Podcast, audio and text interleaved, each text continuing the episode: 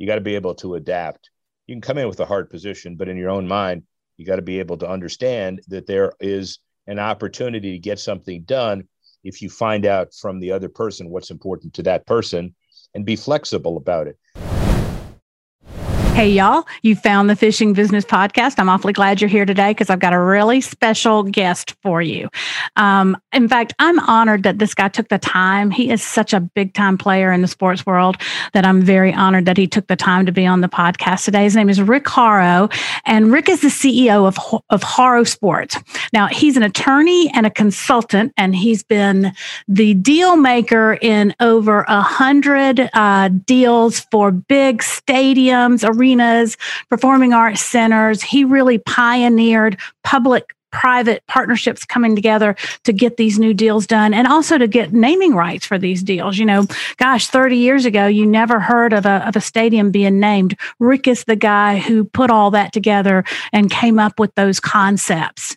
Now, since then, he's been at the table of a lot of big sports deals and he's become the expert in sports business. You've probably seen him on ESPN or Fox. Anytime there's a big sports business story, they bring Rick in to do the analysis of it. So, as I said, I'm very honored for him to be here today. I think we can all learn a lot from Rick. So, listen closely, you guys. This is going to be good.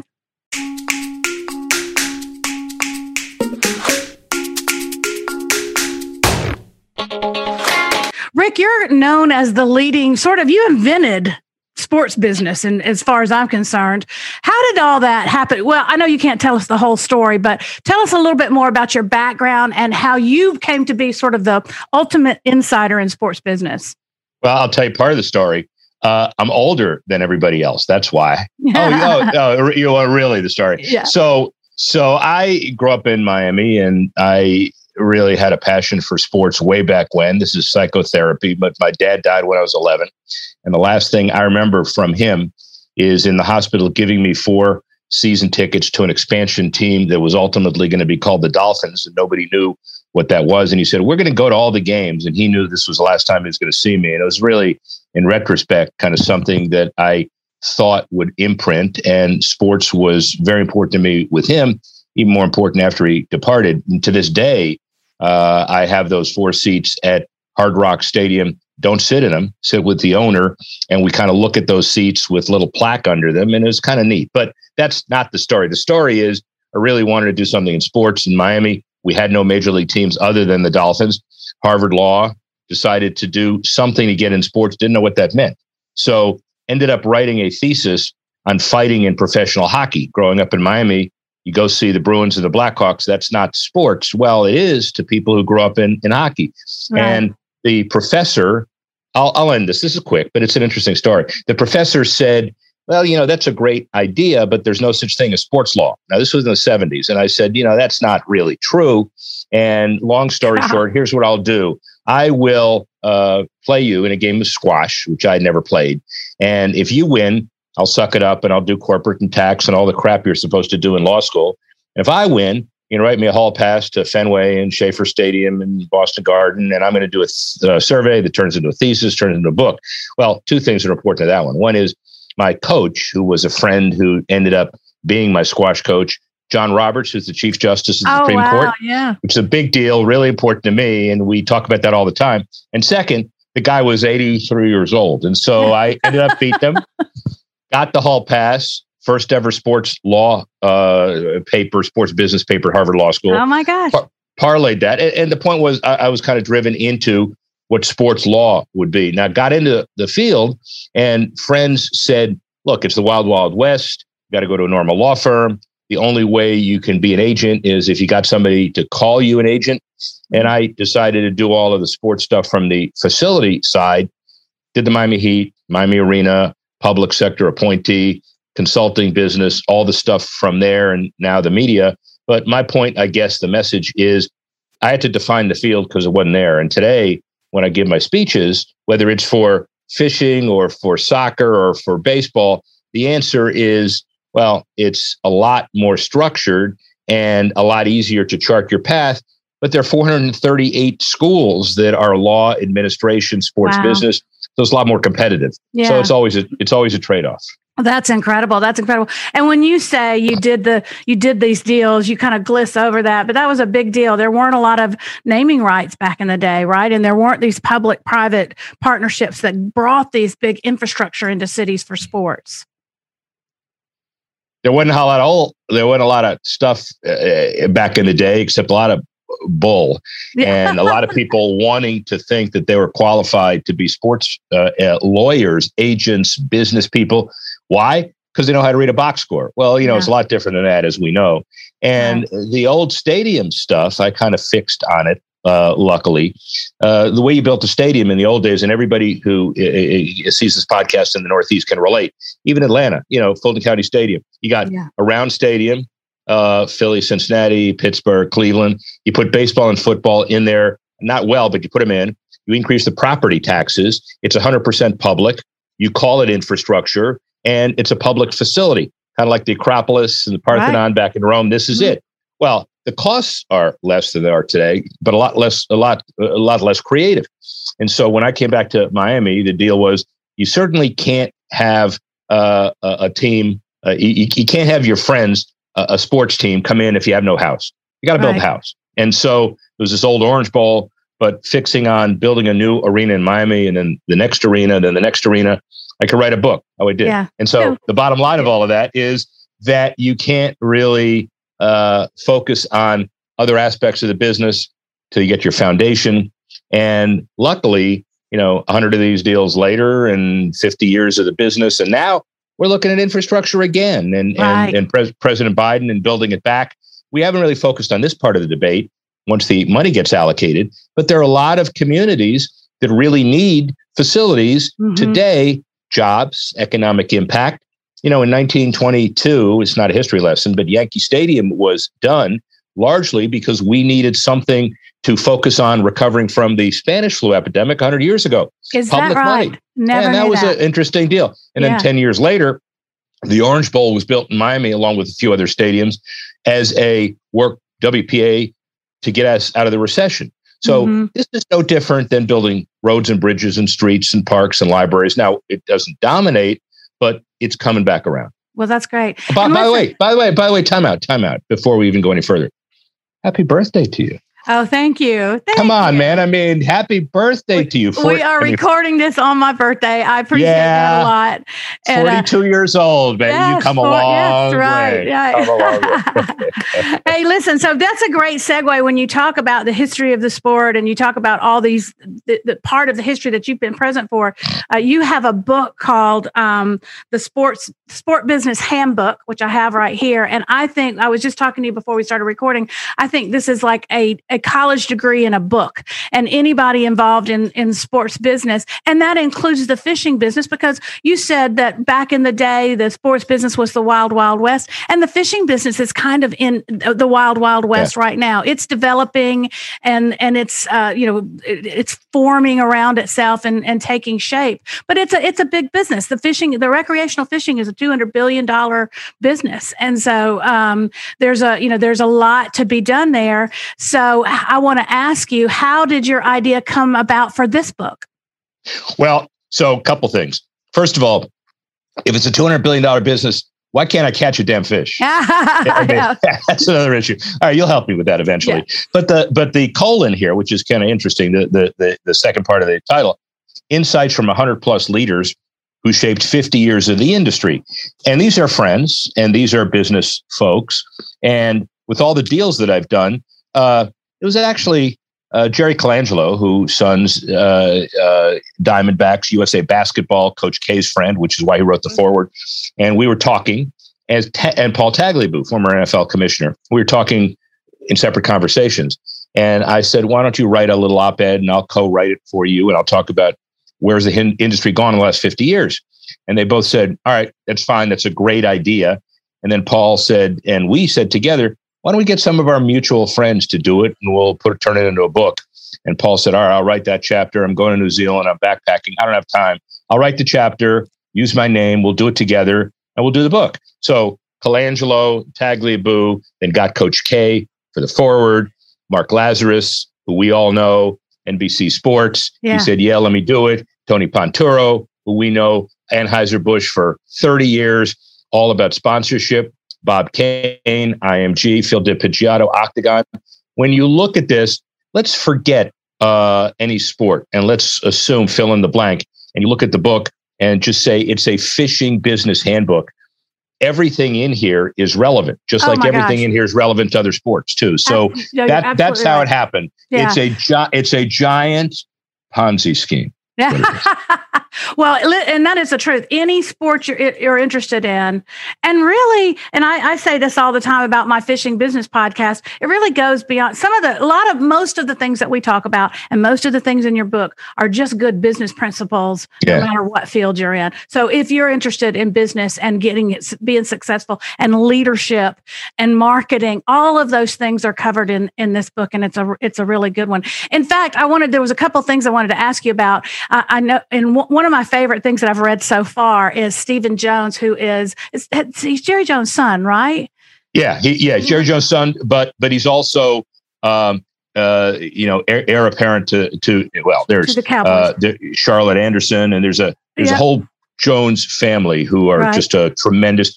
By the way, that's why the Cowboys are worth five point seven billion dollars in the latest Forbes issue because of people like Stephen and obviously right. Jerry. Yes, and and he he's the COO of the Dallas Cowboys. And one of the things I really loved what he said in the book, and I say this a lot to my listeners. And he said, um, uh, some people think selling is a dirty word, and I and that is beneath them. I think that's very arrogant. That's a very arrogant viewpoint. I, I, I struggle a lot with a lot of my listeners and viewers who who tell me I just don't know how to sell myself. And I always say, Rick, and I want to see what you think about it. But everybody's a salesman. What makes a good salesman? Well, it is interesting because what I did in the when the game is on the line, which mm-hmm. were one of the people, uh, I think three people bought the book. My mom and and and your you and your relatives. So that was great. Thank you. Uh, but that book had ten kind of keys to business success. Mm-hmm. 15 years ago when I didn't know any better. And then I took the uh, the sport business handbook and I tried to apply those principles from the eyes of the 100 people who wrote chapters for me. Mm-hmm. And it was amazing the fit. It was almost a one to one fit. So, what it did is validated the principles. And some of those principles, and we have in here a specific reference to Jerry Jones uh, and Stephen, that uh, you got to create a win win situation if you want to get something done. And you want to make sure that you use good uh, common sense. And you've got to be able to get to yes. We've heard a lot of that. Well, what that is, is negotiation it's sales, it's consensus building, it gets people to agree with stuff. Right. Now, if you want to uh, figure out where to go on a flat to maximize the catching of fish, or if mm-hmm. you want a tea time that you want and your partner wants a little later, or you want to buy a home, or you want to do a hundred million dollar stadium deal, the principles are basically the same you got to find out what the other person wants. You got to find consensus. So the selling is a you know these are not commissioned car salesmen. Right. It's assets. But what do you have to do? You got to reach consensus. You got to make somebody feel good. You got to get to yes. All of those principles in the book apply no matter what. Uh, if somebody says selling is beneath somebody and cheap they just don't understand no, I agree hundred percent. And and you know, uh, uh, some of my listeners may be guys that haven't taken a lot of business classes, um, don't consider themselves businessmen, but they are always they're still they if they could look at some of these things that you talk about in your book and look at them in a more abstract way, they do the same thing every day. Whether it's going down to their local tackle company and saying, "Hey, I need I need X amount of baits. Can you help me with that? And what can I do for you in return?" Well, here's the other thing about that too. Uh, the folks who define their business acumen and knowledge by having a business degree or business classes are mistaken because it's common sense and That's it's how to live your life. Let me just digress for a second. The 10 words that I use to I- encapsulate what we had talked about, and it's again, common sense, negotiation. Uh, so it's vision, flexibility, resistance, collaboration, perspective, urgency, passion, preparation, selling, there's a word again, and listening.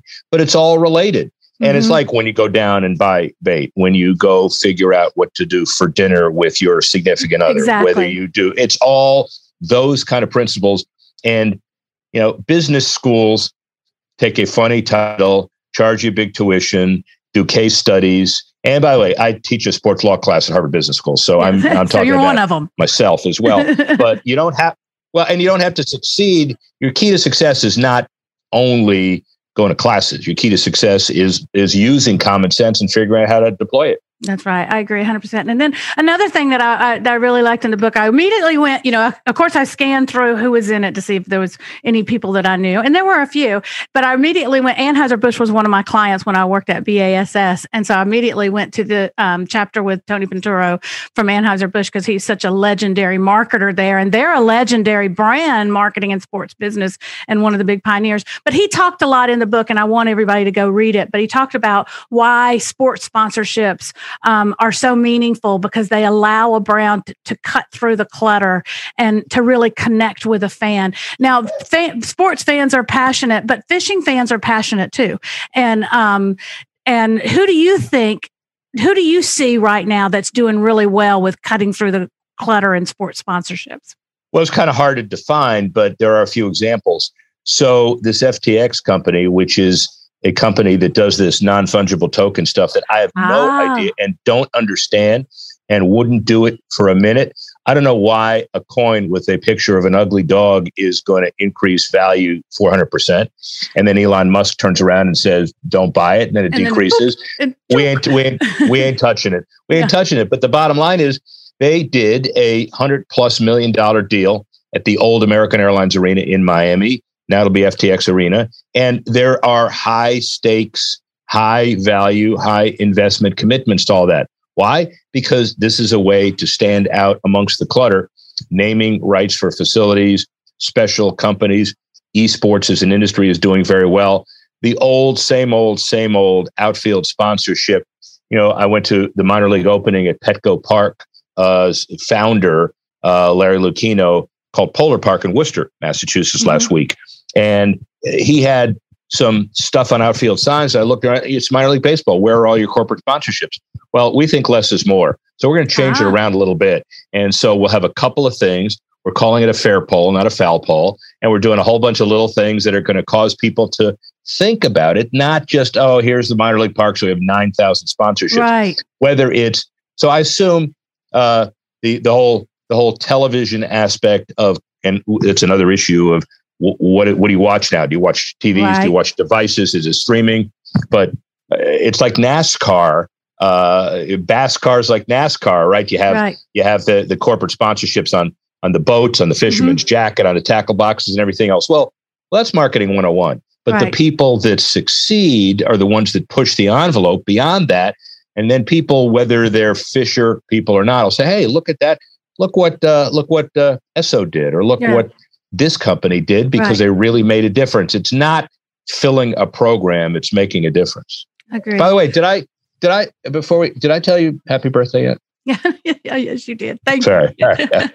All right. We're going to take a little quick break here, y'all. And when we come back, I'm going to get Rick to give us his three best uh, tips on negotiating skills that everybody needs. So we'll be right back on the Fishing Business Podcast. I really want to hear from you to know what kind of questions you have and how I can serve you best in this podcast. The easiest place to reach me is probably at Facebook or Instagram, where you can find me as Fishing Business Podcast or on YouTube. But you'll have to search for me there by typing in Fishing Business Podcast. Holla! All right, we're back on the Fishing Business Podcast with Rick Horrow. Um, Rick, you've done uh, a uh, hundred deals worth more than twenty billion dollars. So you've got to be fantastic at negotiating or deal making. I think is the same thing, right? So tell us Thanks. what you think are the three negotiating skills that everybody needs. All right, here's number one: got to be flexible. And as we said in the book, uh, whether Jerry Colangelo changed his arena deal, whether uh, Gary Bettman uh, focused on the lockout at the N- NHL and playing a hard game of chicken. Everything in this book focuses on many premises, but one is you got to be able to adapt. You can come in with a hard position, but in your own mind, you got to be able to understand that there is an opportunity to get something done if you find out from the other person what's important to that person and be flexible about it. Uh, the second is, and this is interesting, um, don't take yourself too seriously and have a sense of humor. I changed that around from uh, perspective. You know, 10 years ago, I was a little hard, hard, hard ass word. So it's got to be perspective. All right. So now it's have a little bit of a sense of humor. Don't take yourself too seriously because uh, everybody wants kind of the same thing to succeed in life. And yeah. if you can figure out how to make somebody feel good about it, not manipulating, yeah. but just create an environment that's more agreeable. That to me is a very important. And you know what uh, else, Rick? Not to interrupt you, but people no, want good. to enjoy their jobs. So if you can make yeah. the process fun and enjoyable, why not do that? Everybody wants to have fun at what they're doing every day. Yeah, and yes, and then third, and it took me uh, 80 years. I'm celebrating my 100th birthday tomorrow. It took me 80 years to figure out this issue because I was a control freak, bordering on narcissistic, not very able to listen. And listening to me is incredible because, you know, don't don't cut the person off, listen to the end of the sentence and don't figure out what your answer is going to be until you kind of hear how that person formulated what that person wants. And it's corporate to corporate, business to business, media as well. You know, my media stuff that I do, I have always been told by producers, you know, you're usually ahead of the person who you're interviewing or, or, or with, but damn it, let them at least finish the sentence before you climb down their throat. Yeah. And it's, it's, it's this whole reacting to and how you want to maneuver life. So all three of those have something in common, which is putting that other person in a position to succeed. And that would be very important because you're going to end up getting what you want. Right, right. Rick, you you have been so generous with your and vast knowledge today. Would people wanted to see more and learn more from you, where could they find you? Uh, at Rick Horrow. Um, I don't I don't tweet, but I have people. There's a there's a there's an entity uh, a, a, new media company called Sports Grid, which is now just bought by or will be by by FanDuel out of the bag, and they have um, every kind of out ahead uh, promotional device.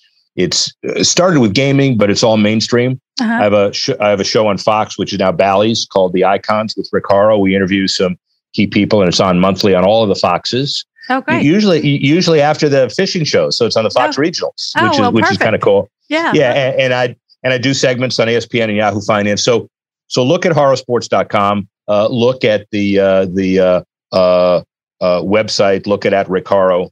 Yeah. And uh, look at the wanted poster in the post office. Yeah. no, we'll never find you there, Rick. Thank you so much. I appreciate all your time today. Thank you for being on the Fishing Business Podcast. Happy birthday. Thank you. that could be one of the best podcast guests I've ever had. Rick Horrow, incredibly smart man. Y'all try to get his book, the Sport Business Handbook. I'm going to link to it in the show notes and show you where you can buy it. But I, I, tell you, this is like an MBA in a book. It's like a master's degree in business, sports business in a book. And if you took the time to read this and applied these principles to your own life and what you're trying to do with your life, I guarantee you it would help you. I am like loving it. I'm reading it every spare moment. And, um, and it's, it's, I'm just, it's very valuable to me. All right, y'all. Thank you so much. I'm going to sign off this week the way my favorite fisherman always signed off his show by saying this is dedicated to dad because he always had time to take me fishing. See you next time, y'all.